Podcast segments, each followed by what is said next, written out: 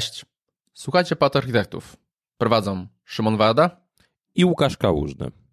Wszystkie linki do tego odcinka znajdziecie na patoarchitekci.io 10. Dobra, to temat. Dziś serwis mesh, ale z punktu widzenia CTO i architektów. Zanim do tego głównego tematu przejdziemy, to linki. Łukasz. Dobra to będąc przy tematach wokoło Service Mesha, czyli Kubernetes na serverlessie, yy, przepraszam, serverless na yy, Kubernetesie, yy, jest ciekawa decyzja Knative, projektu prowadzonego przez Google'a.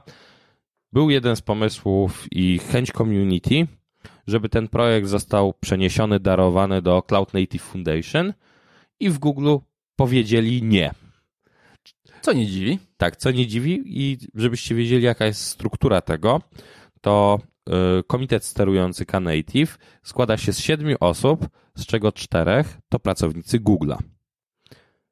Tak często to jest budowane są Takie... i grupy pracownicze. Tak. I spotkania komitetu sterującego w przeciwieństwie do pewnych innych projektów y, open source'owych są robione za zamkniętymi drzwiami, czyli nie są, nie można zobaczyć streamingu, notatek można zobaczyć tylko decyzje z tego, co zostało podjęte, więc jest to dość ciekawy sposób, y, że ten open source nie jest do końca takim, fajnie, że są źródła, ale wpływ rozwoju na niego jest często podyktowany warunkami sponsorów i to bardzo mocno. Nie ma takiego mocnego wpływu z zewnątrz, o jakim się mówi. Znaczy, nie oszukujmy się, ktoś za ten open source za czas tych ludzi płaci. A tam, gdzie są pieniądze, to też są oczekiwania i trzeba być tego świadomym. Dobra, to ode mnie. E, ja natomiast w kontekście też C-levelu, ale w kontekście też tak naprawdę bardziej fuck-upów, o których mówiliśmy wcześniej. E, nieraz zdarzało się taka sytuacja, że jakiś projekt widzimy ewidentnie, że to jest taki death march, czyli że za chwilę to buchnie. Z reguły się udaje, ale nie zawsze. Historia banku, gdzie właśnie miało być połączenie dwóch banków, migracja między systemami i tak dalej, czyli sytuacja, którą z reguły widzimy albo uczestniczymy która się faktycznie nie udała. Nie udała się do tego stopnia, że weszła w Wielkiej Brytanii e, grupa kontro kontrolująca nadzór finansowy i bank z 200 milionów przychodu zaraportował 100 parę milionów strat w kolejnym roku. E, więc faktycznie całkiem ciekawy link, który opisuje e, to, jak się może nie udać i że to, to czasami widzimy, że projekt idzie źle, ale mimo mówimy sobie, że a, i tak się uda, i tak będzie sukces, nie zawsze. Czasami może być spektakularna porażka. Bardzo fajny wpis y, z kilkoma nauczkami, z prostymi błędami. Tak, to jest zawsze fascynujące, bo wiem, jak wyglądają, nawet wiem, kiedy są te migracje w bankach. Mniej więcej ta wiedza gdzieś na e, rynku usługowym, konsultacyjnym istnieje, co się dzieje w branży. Ja bym nie ograniczył do banku, dużych instytucji. Dużych instytucji, ale mówię o bankach, ponieważ komunikaty o braku płatności kart, możliwości braku płatności kartą, dostępów, inny, tak dostępów innych rzeczy jest to dla nas y, dla osób nietechnicznych jest najbardziej widoczne w ogóle, jeżeli sobie popatrzymy. I ja zawsze mi żal tych ludzi, ile jest tych migracji, jak są rozdrobnione. Tak. Tak, w szczególności jeden z banków chyba przenosił swoje data center przez jakiś czas i mieli okno yy, przez ostatnie pół roku bardzo często komunikaty. Lepsze to niż jeden z podstawowych błędów, który tutaj jest opisywany, to jest to, że niejako czas migracji został ogłoszony upfront, a potem ludzie techniczni mieli się do tego wyrobić. To tak nie działa. No tak, trochę y, o Agile'u, o którym kiedyś rozmawialiśmy. Dokładnie. Dobrze, to przejdźmy do główne, naszego głównego tematu. Dobrze, Szymonie. To jako, że ty u siebie na blogu często nawiązywałeś do meszów, nawet pisałeś o zaletach artykułu, więc klasycznie, czym jest w dwóch zdaniach serwis mesh? To będzie trudne, ale jest to nowy sposób na budowanie platformy dla serwisów. I tu użyję tej platformy, którą ty często używasz, bo tu się wybitnie zgodzę. To jest platforma. Dobra. Nie udało ci się? Zbyt lakonicznie może udać się kiedyś dojść, tak jak i mi. Dobra, to czym to jest faktycznie? Faktycznie, tak naprawdę jest to zaadresowanie problemów świata komunikacji świata synchronicznego przez warstwę infrastruktury, czyli wyniesienie wszystkich circuit breakerów, retryów, timeoutów, fallbacków i tak dalej do poziomu infra infrastruktury tak naprawdę, czyli wyrzucenie tego z kodu aplikacyjnego. Wiesz co, ale jak sobie popatrzysz, wpiszę teraz w, w Google Service Mesh czy tam w Binga, to od razu pojawia się Kubernetes. Praktycznie we wszystkim, przy każdym pęciu serwis mesh znajdziemy Kubernetesa. Tak. I to się zgadza, ponieważ e, obecnie Kubernetes jest wszędzie, to po pierwsze, ale po drugie to, żeby móc właśnie wynieść e, te wszystkie odpowiedzialności i dalej zapewnić skalowanie, bo nie chcemy oddawać tego, co nam daje Kubernetes, czyli przenoszenia, skalowania i tak dalej, deploymentów, to ten serwis mesh musi na czymś chodzić. I większość implementacji serwis meszy wykorzystuje z Kubernetesa. Czemu? Bo to jest niejako kolejny poziom w rozwoju naszej infrastruktury.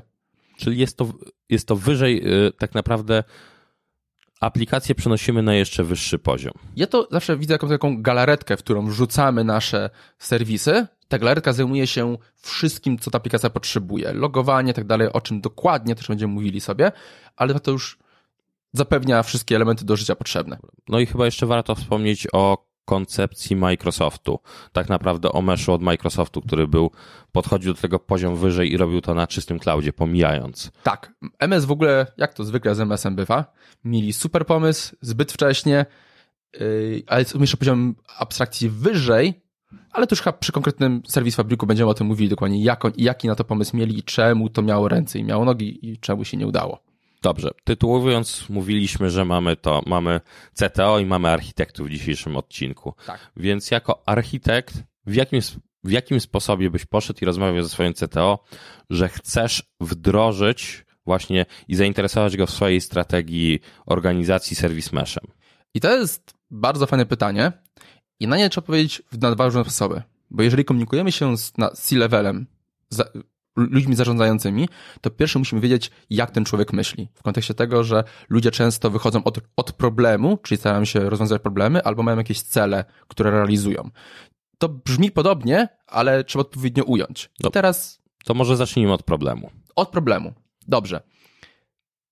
Jeden z problemów, który przede wszystkim można rozwiązać i rozwiązuje Service Mesh, to jest yy, wywala tą integrację pomiędzy systemami tak naprawdę. Czyli jest tego mniej, robi się to łatwiej i po prostu jest. To jest też. Co ważne, działa. klasyczną synchroniczną integrację. Tak, bo oczywiście serwis mesze, mimo że są pomysły na serwis mesze do komunikacji kolejkowej, co jest bardziej API, ale to jeszcze jest pieśnią przyszłości na chwilę obecną, to na razie o tym nie mówimy, mówimy tylko o komunikacji synchronicznej, która jest głównym sposobem komunikacji między systemami w większości organizacji bo jest najłatwiejsze. HTTP jest bardzo uniwersalny i wszystko JSON nas konsumuje. Wspomaga, akceleruje y, budowę tego komunikacji pomiędzy różnymi usługami. Tak. I kolejny, kolejny obszar to jest to, że często te usługi, o których będziemy, będziemy się integrowali, to są stare usługi, których nikt nie chce dotykać już. Albo nikt nawet nie wie, jak ich dotknąć.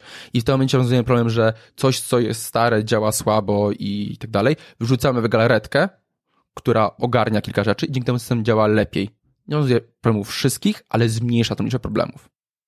Teraz drugie podejście, jak to się na cele, to jest obniżenie kosztów implementacji nowych systemów. Jak? Bardzo prosto. Jeżeli przychodzi firma z ofertą na implementację czegoś, to mówimy OK, autoryzacja, autentykacja, tak dalej, tym się nie martwicie, logowanie.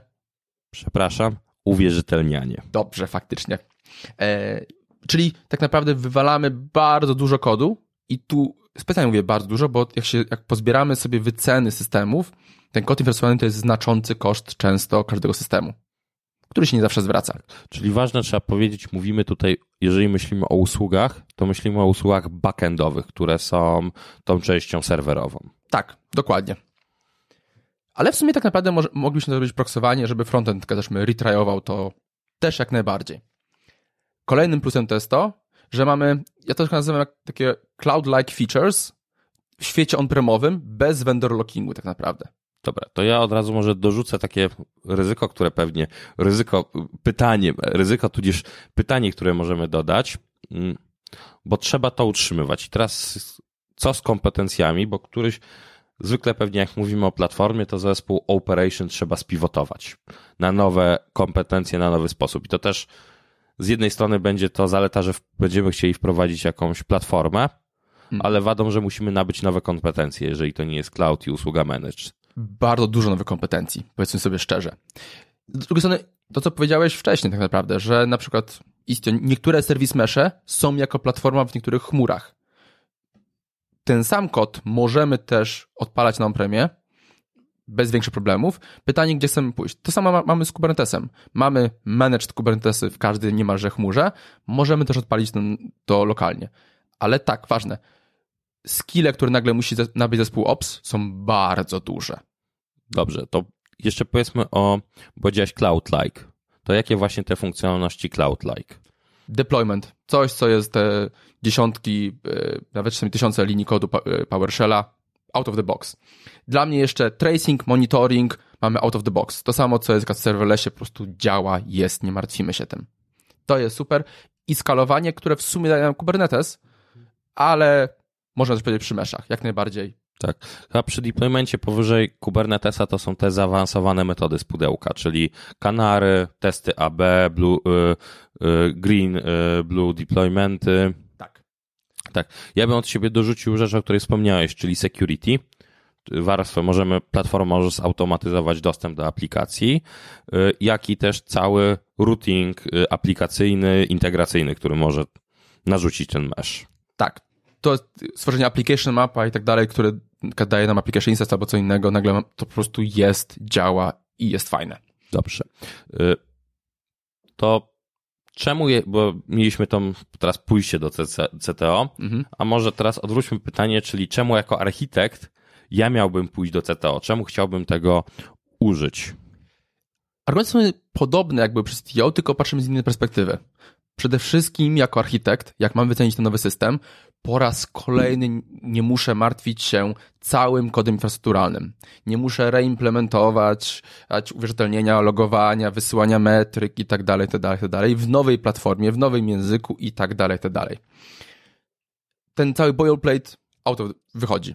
Czyli tak naprawdę funkcjonalności, które sobie za chwilę wymienimy, przenosimy z kodu aplikacji. W niektórych przypadkach nawet go usuwamy, jeżeli już go posiadamy, bądź tak. No, wyłączony kod powinien być tak naprawdę usunięty. To jest też założenie i przenosimy te zależności do konfiguracji. Tak, do konfiguracji. Realnie przenosimy odpowiedzialność, bo wiemy, że w żadnym systemie IT nie można usunąć złożoności, można tylko przenieść w inne miejsce, ale jest bardzo duże prawdopodobieństwo, że w tym momencie to już jest zaimplementowane. Czemu? Bo leci po natywnych protokołach, takich bardziej sieciowych tak naprawdę działa. I wracamy do, do clue. To jest platforma.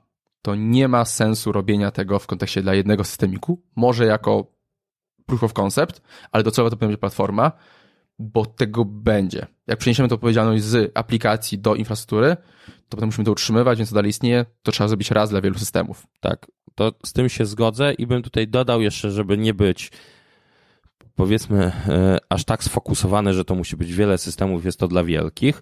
Jak mówiliśmy przy Kubernetesie, jest tam dużo zalet, ale tylko wtedy, kiedy bierzesz to jako zarządzaną usługę. Tak. W kontekście, jeżeli to ma być dla jednego systemu czy mniejszego, bierzemy jako zarządzana usługa jeżeli się rozrośnie, no to w tym momencie będziemy mogli to przenieść na, na więcej systemów i tak dalej, ale wchodzenie na on-premię e, średnio. Dobra, co dalej? E, to, co, jeżeli uda nam się usunąć te wszystkie implementacje z aplikacji, to Service Mesh daje nam taką realną i kosztowo i pod względem sens sensowności możliwość posiadania systemu w wielu technologiach. Czyli mamy kawałek w Node, Pythonie, e, .NETie, Javie i tak dalej. Wiesz co? I teraz takie, jak to jest realne? Bo mówimy o kolejnej pięknej, utopijnej wizji, którą przepraszam, ale była już przy mikroserwisach bez żadnych Kubernetesów, bez żadnych meszy. I się nie sprawdziła, zgadza się. Nawet Google generalnie ma określony zbiór języków. I tak, tylko ja w tym momencie bardziej myślę w kontekście dla, dla całej firmy, czyli nie, że mamy jeden system księgowy w wielu językach, tylko że nasz system księgowy z reguły gada z jakimś systemem HR-owym, działa z jakimś innym systemem, na przykład raportującym i tak dalej. Te systemy są z reguły w różnych technologiach. I z nich wszystkich można wywalić te, y, te właśnie wspólne elementy tak naprawdę nasz system, jak wdrażamy w jakiejkolwiek korporacji, firmie, to nie jest to nigdy jeden niezależny system, który z nikim się nie komunikuje, on z reguły komunikuje się z dużą ilością systemów. My to widzimy jako integrację, ale też te elementy integracji można przenieść właśnie do e, Service Mesha. Dobra, to jeszcze teraz mówimy o funkcjonalnościach, które wchodzą, to może zagłębmy się już w konkretne rzeczy, które taki mesh nam może przynieść. Pierwszy, najważniejszy deweloperzy nie martwią się ustawieniami circuit breakerów, timeoutów, tak dalej, tak dalej, rzeczy, o których i tak z reguły nie mają większego pojęcia. Co więcej, którymi się z reguły nie interesują, tak naprawdę.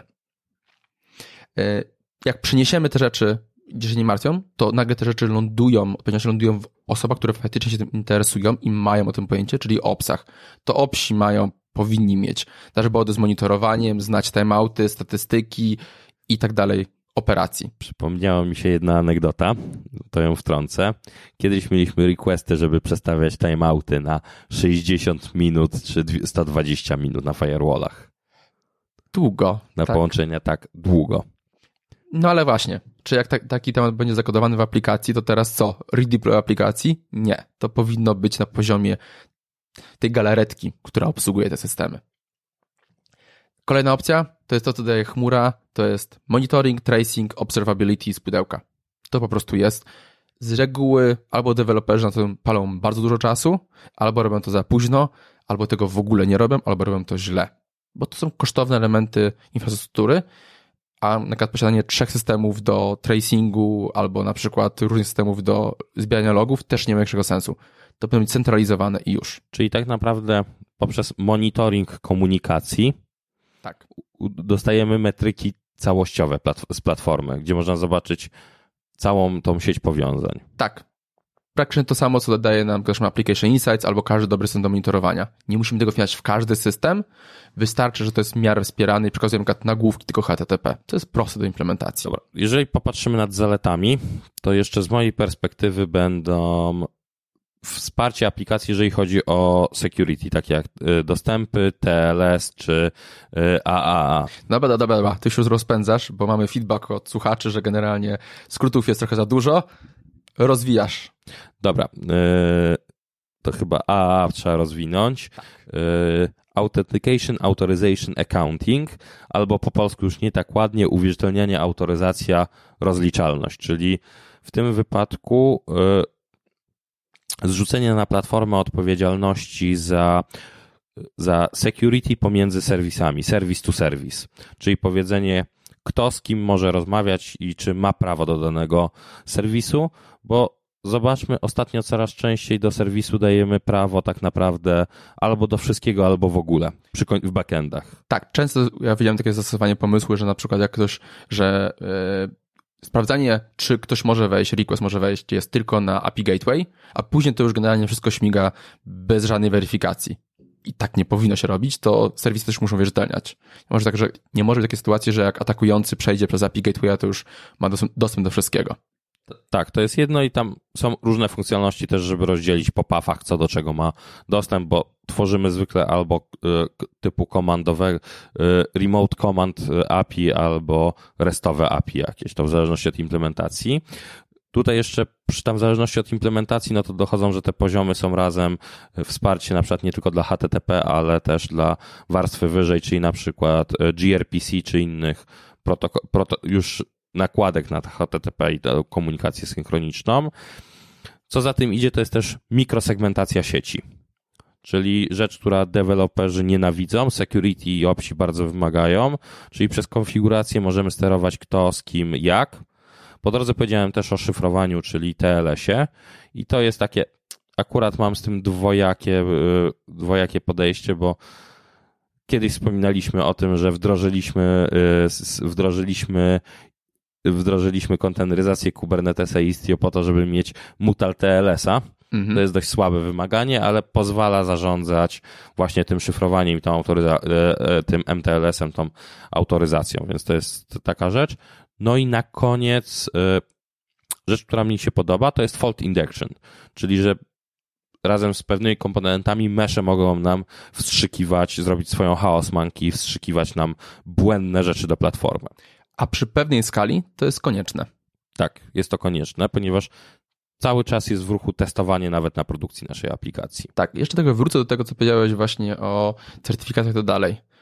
Umiejętność obsługi certyfikatów, żeby one nie wyciekły i żeby to było robione z głową, nie jest prosta. To jest kawałek security. Deweloperzy z reguły mają o tym pojęcie, nie aż tak dobre i nie będą mieli, bo nie możemy być ekspertami we wszystkim. Także to jest duża wartość. Tak, tak. Całe, całe zarządzanie certyfikatami jest, je, potrafi być problematyczne. Tak. No ale to będzie wracamy, tak trochę kręcimy się wokół tego tematu, że serwis mesh jest bardzo bliski serverlessowi. to jak się ma jedno do drugiego i trzeba jakieś porównanie zrobić. Czy wiesz co? Jeżeli bym na to popatrzył tak z mojej perspektywy, to mesh chyba jest drogą do tego prawdziwego serverlessa, bo teraz mamy ten czas, kiedy jesteśmy napaleni na kontenery. Dosłownie powiem, że tak. jest, zaczynamy zachwystywać się kolejny raz platformowością w innym wydaniu mhm. i tym, i e, podejściem do tego, całego tego systemu wokół i ten mesh to jest taka kolejna droga, żebyśmy bycia platformowości i obietnica tego dla mnie to jest którejś, nie wiem, druga, trzecia generacja serverlessu, że to jest droga.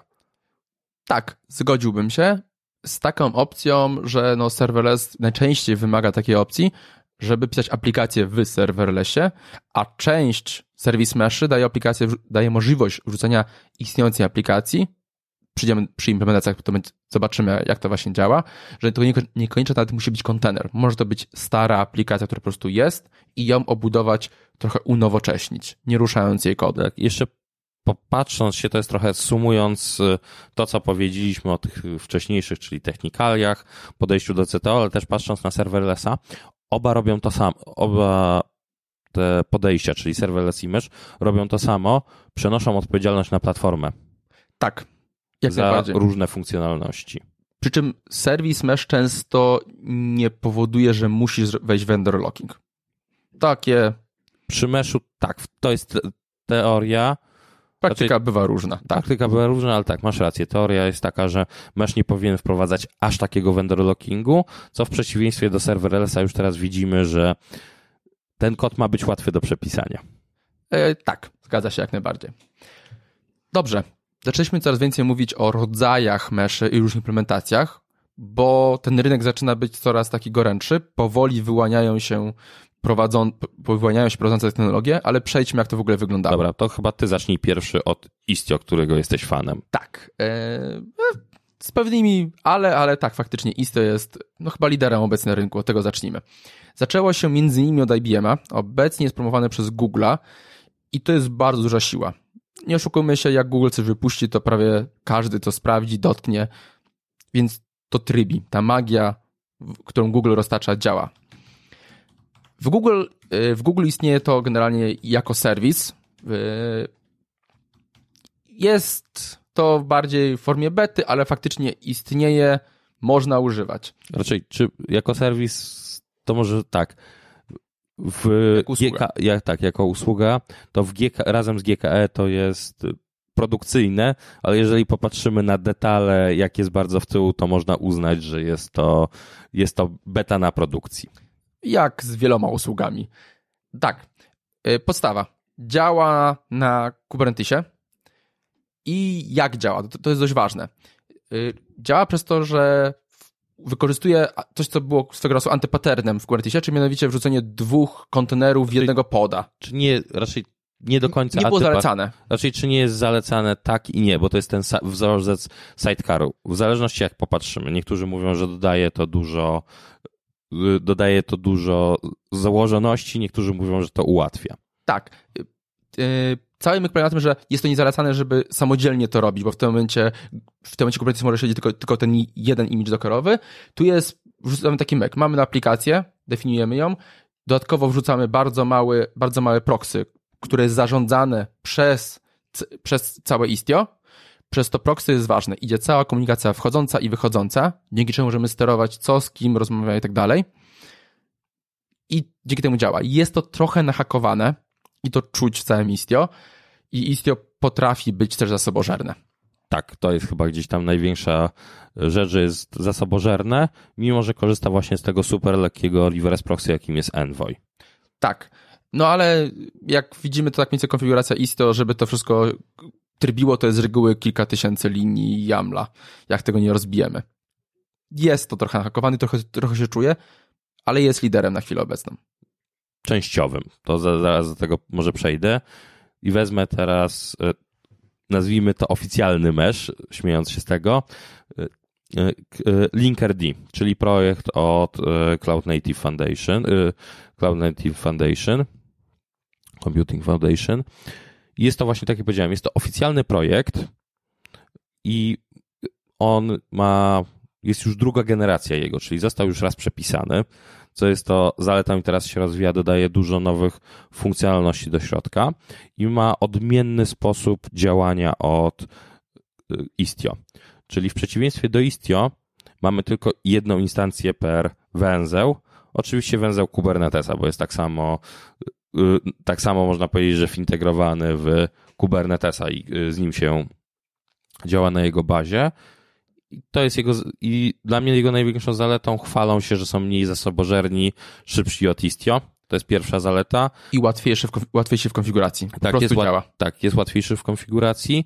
I to, co na początku przy, powiedziałem przy Istio i zarządzającym komitecie, tutaj jest w Cloud, w, w Cloud Native Foundation, więc jest troszkę bezpieczniejszy z punktu widzenia rozwoju jego, tego projektu i utrzymania. Dobra, zaraz przejdźmy do zupełnie innego podejścia, od HashiCorpa.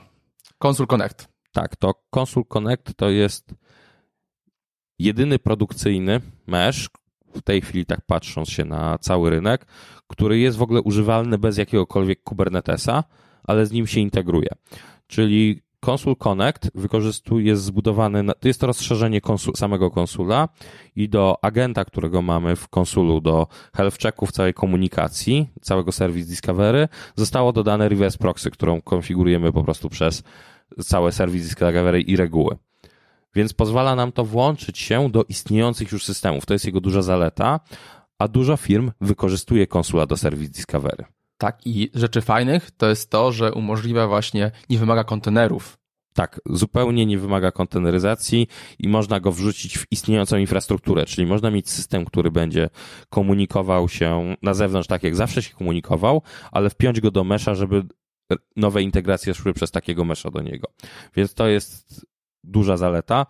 I druga bardzo ważna, jest wersja z supportem. Można kupić do tego support producenta podkreślmy, producenta, bo do Kubernetesa i do Linkerd też można kupić, nie będzie oficjalny często. Tak, można dokupić tak naprawdę, bierzemy go albo w wersji cloudowej, albo w wersji jakiegoś, Istio powoli się przechodzi na strzechy, bo mamy jeszcze OpenShifta, gdzie zaczyna być jego komponentem, ale to jest już cała kobyła, którą musimy, platforma, którą musimy wdrożyć. I dodajmy też, że Console jest bardzo lekki jako cały serwis mesh. Tak, Te binarki są bardzo małe. Tak, idea jest tego, przychodzi wszystko w jednej binarce, którą instalujemy jako serwis, wrzucamy konfigurację, reszta leci w rocie. To co, Szymonie, może teraz o zupełnie innej koncepcji, która gdzieś się po drodze tworzy i jest niszowa. Jest niszowa. I więc mały rysk, mały rysk, rysk historyczny. Serwis Fabric. Czemu rysk historyczny? Ponieważ Serwis Fabric był w General Availability w 2016 roku, no. czyli Availability dla klientów, tak to powiedzmy. Tak, a sam fabryk produkcyjnie to w zależności jak na to popatrzeć, jest na Azurze fabryk jest produkcyjny od 2010 roku razem, bo jest to korowa część do pewnych usług, takich jak e, SQL, -e. chodzą na serwis fabryku, SQL Database i inne chodzą na fabryku i nawet wcześniej. Są mm, sam projekt, sam projekt e, fabryka wywodzi się z projektu iHome, i w 2001 roku Microsoft budował rozwiązanie backendowe dla Smart City, które będzie rozproszone. Wyobraźcie sobie, kiedy Google miało serwery w kanciapie na miotle, namiotły, oni projektowali rozproszoną platformę pod Smart City, więc te koncepty są bardzo stare i w kilku projektach Microsoftu on-premowych fabrik też siedzi schowany, ale siedzi bardzo schowany i administratorzy tego nie widzą nawet. Tak, no to jest kolejna technologia, która Microsoft wyprzedził swój czas i trochę się nie udało ją wdrożyć. Rynek nie załapał tego. Ale teraz czemu nie mówimy, mimo że tak nie za bardzo to się udało? Tego, że tam była chyba najfajniejsza abstrakcja nad komunikację synchroniczną, jaką ja widziałem, to jest dodawanie do kolejki. Aplikacje w Service Fabriku oryginalnie to były aplikacje w Service Fabriku, czyli odpowiednie klasy dziedziczyły, miały odpowiedni interfejs, implementowały i teraz co się działo? Jeżeli w jednej aplikacji dodawaliśmy do kolejki, to ta, ten, obiekt, informacja pojawiała się automagicznie w innych instancjach w tego serwisu w tych konkretnych kolejkach. I to jest ta warstwa abstrakcji, którą bym chciał zobaczyć. Bardzo swoją drogą bliska do tego, jak jest realizowane Azure Functions, bo tam też dodajemy, mamy, mamy i-kolektory, gdzie dodajemy elementy do kolejki i się automatycznie pojawiają. Tylko tam jest trochę bardziej liki, tu w serii fabryku trochę to lepiej działało. Tak, cała, całe to podejście. No i ważne po powiedzieć, że Fabrik też pozwala na hostowanie rzeczy, które nie są z nim zintegrowane. Tak, to jest w wersji Mesha. Y, jeszcze w zwykłym. W zwykłym też można hostować egze, egze, egzeki. No i właśnie wspomniałeś o Meshu, czyli to jest rzecz, która też może nie wyprzedziła, ale trochę w Microsoftie nie wiadomo publicznie, co się z tym dzieje. Czyli jest... Daj może pełną nazwę, bo to jest Service, Service Fabric, Fabric Mesh. Tak, Service Fabric Mesh, czyli w założeniu Service Fabric Mesh miał być warstwą abstrakcji pracującą na bazie konteneryzacji, która wstrzykuje te wszystkie elementy na poziomie właśnie wszystkie elementy całe na zewnątrz i wystawia tylko API do komunikacji do tych poszczególnych elementów. I od strony cloudu, od strony Azura miało to działać w ten sposób, że my tego fabryka w ogóle nie widzimy, tylko wstrzykujemy opisy konfiguracji, czyli nie mamy orkiestratora, którego nie chcemy, orkiestratora, którego nie chcemy posiadać. I utrzymywać. Tak. A w przypadku przejścia do on-prema, to te same elementy, te same opisy konfiguracyjne, YAMLe, JSONy, paczki aplikacyjne, dokładnie takie same możemy zdeployować w on-premie na samym właśnie serwis Fabriku i implementacja gdzieś z założenia miała być też otwarta, czyli tak naprawdę sam sposób wrzucania innych rzeczy to miała być otwarta specyfikacja, którą można potem wziąć i zaimplementować gdziekolwiek. Wiem, że Microsoft gdzieś tą wizję u siebie na razie, co można zobaczyć na prezentacjach architektonicznych, na przykład od Marka Resinowicza, jak jest zbudowany Azure, to pod spodem jest on ten Service Fabric Mesh, to co ten koncept już został, jest wykorzystywany. Przez to mamy kontenery serverlessowe, ACI Linuxowe właśnie chodzi na meshu, teraz nazywa się to Atlas i Azure Functions, te Linuxowe, gdzie płacimy za wywołania, jest hostowane w kontenerach właśnie na Atlasie. Jest ten serverless kontenerowy hostowany na Atlasie z wywoływaniem requestami i no płaceniem za requesty. Tak. Więc jest to ciekawe. Idąc dalej trochę do projektów Microsoftowych, ale tutaj open source'owych, to Microsoft zainicjował inicjatywę SMI, Service Mesh Interface, czyli wspólny język dla konfiguracji meszy, który właśnie pozwoli nam uspójnić i żeby te mesze stały się agnostyczne. Co z tego wyjdzie, zobaczymy. Wygląda na to, że te, które omówiliśmy, projekty takie właśnie jak Istio czy Linkerd, zaczynają implementować e, SMI i współpracować z tym, więc jest to ciekawa rzecz. Jak sobie popatrzymy, to oczywiście jest tego znacznie więcej, no i praktycznie wszystkie nowe projekty dotyczą Kubernetesa, a my wymieniliśmy chyba te główne plus te ciekawe koncepcje, które gdzieś tworzyły się obok. Dobra, ale żeby nie, nie być posądzonym o to, że jedziemy dość mocno na hype trainie, to spójrzmy czemu nie, bo są też powody, czemu nie warto wchodzić w serwis Mesha i się nie powinno wchodzić w serwis Mesha. Ja pierw zacznę od przesady i hype trainu. Jeżeli zbyt dużo zdelegujemy i zaczniemy robić fancy konfiguracje, to wyjdzie nam e, SOA 2004. Tak, znaczy nie oszukujmy się, cała IT kręci się w kółko i popełniamy często te same błędy tak, co ileś tam lat. Tak, bo mikrousługi to jest po prostu jeden ze sposobów implementacji SOA. Usługi. Tak, usługi. Ja wiem, że się tak, usługi ja też nie lubię, ale mikroserwisy bardziej przemawiają do ludzi aktualnie. I Service Mesh będzie takim ESB Cloud Native, czyli stanie się takim ciężką zależnością, być może bez tylu zespołów, które były za ESB i zależnościami, ale stanie się taką ciężką zależnością, którą potem ludzie zaczęli pomijać i stąd mamy te mikroserwisy. Tak, jest to ryzyko, jeżeli zrobi się to źle albo się nie będzie pilnowało, bo jak każdą technologię umiemy coś nadużyć. E, dobra, dla mnie, co dla mnie jest takim problemem, problemem, to jest to, że nie mamy standardu. I nie ma jeszcze wyłonionego takiego jasnego lidera, że wszyscy za tym pójdą. I może okazać się to samo, co było z orkestratorami, że na przykład E, wybierzemy coś, co będzie odpowiednikiem takiego Docker Swarma albo Mezosa. I potem utrzymywanie technologii, której już nikt nie korzysta, nikt nie chce korzystać, jest kosztowne i potem usunięcie nie jest takie wcale proste. Istio pewnie będzie, ale może wyłoni się SMI właśnie jako ten standard. Zobaczymy. Mm, kolejny element jest to, to już mówiliśmy wcześniej, ale podkreślmy, nie ma sensu serwis, e, robienie serwis mesha dla jednej małej aplikacji. Tak, to jest, jeżeli w szczególności to jest, musi, chcemy sami wszystko zbudować from scratch, od zera zbudować, nie ma sensu, bo to jest budowa platformy. No i ja się spotykam tak już życiowo, często z pytaniem o mesze, właśnie z powodu tego, że potrzebuję testy AB trochę bardziej zaawansowane, routing aplikacyjny czy mikrosegmentację w takim Kubernetesie, gdzie zwykle jest to dla jednej, dwóch usług, jest to robione, bo przeczytaliśmy, zobaczyliśmy na prezentacjach, jest fajne, a da się to zrobić w zupełnie inny sposób, prostszy. Tak, ale też ja to samo widuję, jak już rozmawiam z zespołami, że chcemy mieć Kubernetesa do tego, żeby mieć autoscaling, a potem pokazujemy na przykład y, app, y, app services, gdzie jest autoscaling out of the box i działa nieźle. Czyli jeżeli ktoś potrzebuje większej kontroli, Mutable IaaS, który tak samo działa. Tak, dokładnie. No i na końcu chyba się zgadzamy chyba we dwóch kompetencje zespołu. To jest kolejny duży klocek inwesturalny i zespół musi umieć go obsługiwać. Tak, kompetencje są tutaj kluczowe i czy ktoś będzie chciał się, nazwijmy to, spiwotować albo rozszerzyć na to. Dobra, wrapujemy ten odcinek. Tak. Coś teraz mówiliśmy o Kubernetesie. Dla mnie coraz mocniej widzę, że Kubernetes jest krokiem pośrednim i że na chwilę obecną bym miał rozważać, czy Kubernetes, czy Service Mesh, mimo wszystko zacząłbym badać Service Mesha. Dobra. Większa wartość. Tak, dla mnie również Mesh jest właśnie tym krokiem pośrednim do prawdziwego serverlessa. Zastanawiając się, Mesh tak, ale do wtedy, kiedy przestaniemy myśleć z nim o, tak jak u Kubernetesie i Ops Heavy, jeżeli nie chcemy wykorzystać w jakimś cza skończonym czasie tych funkcjonalności, których daje, to lepiej skorzystać z czystego Kubernetesa.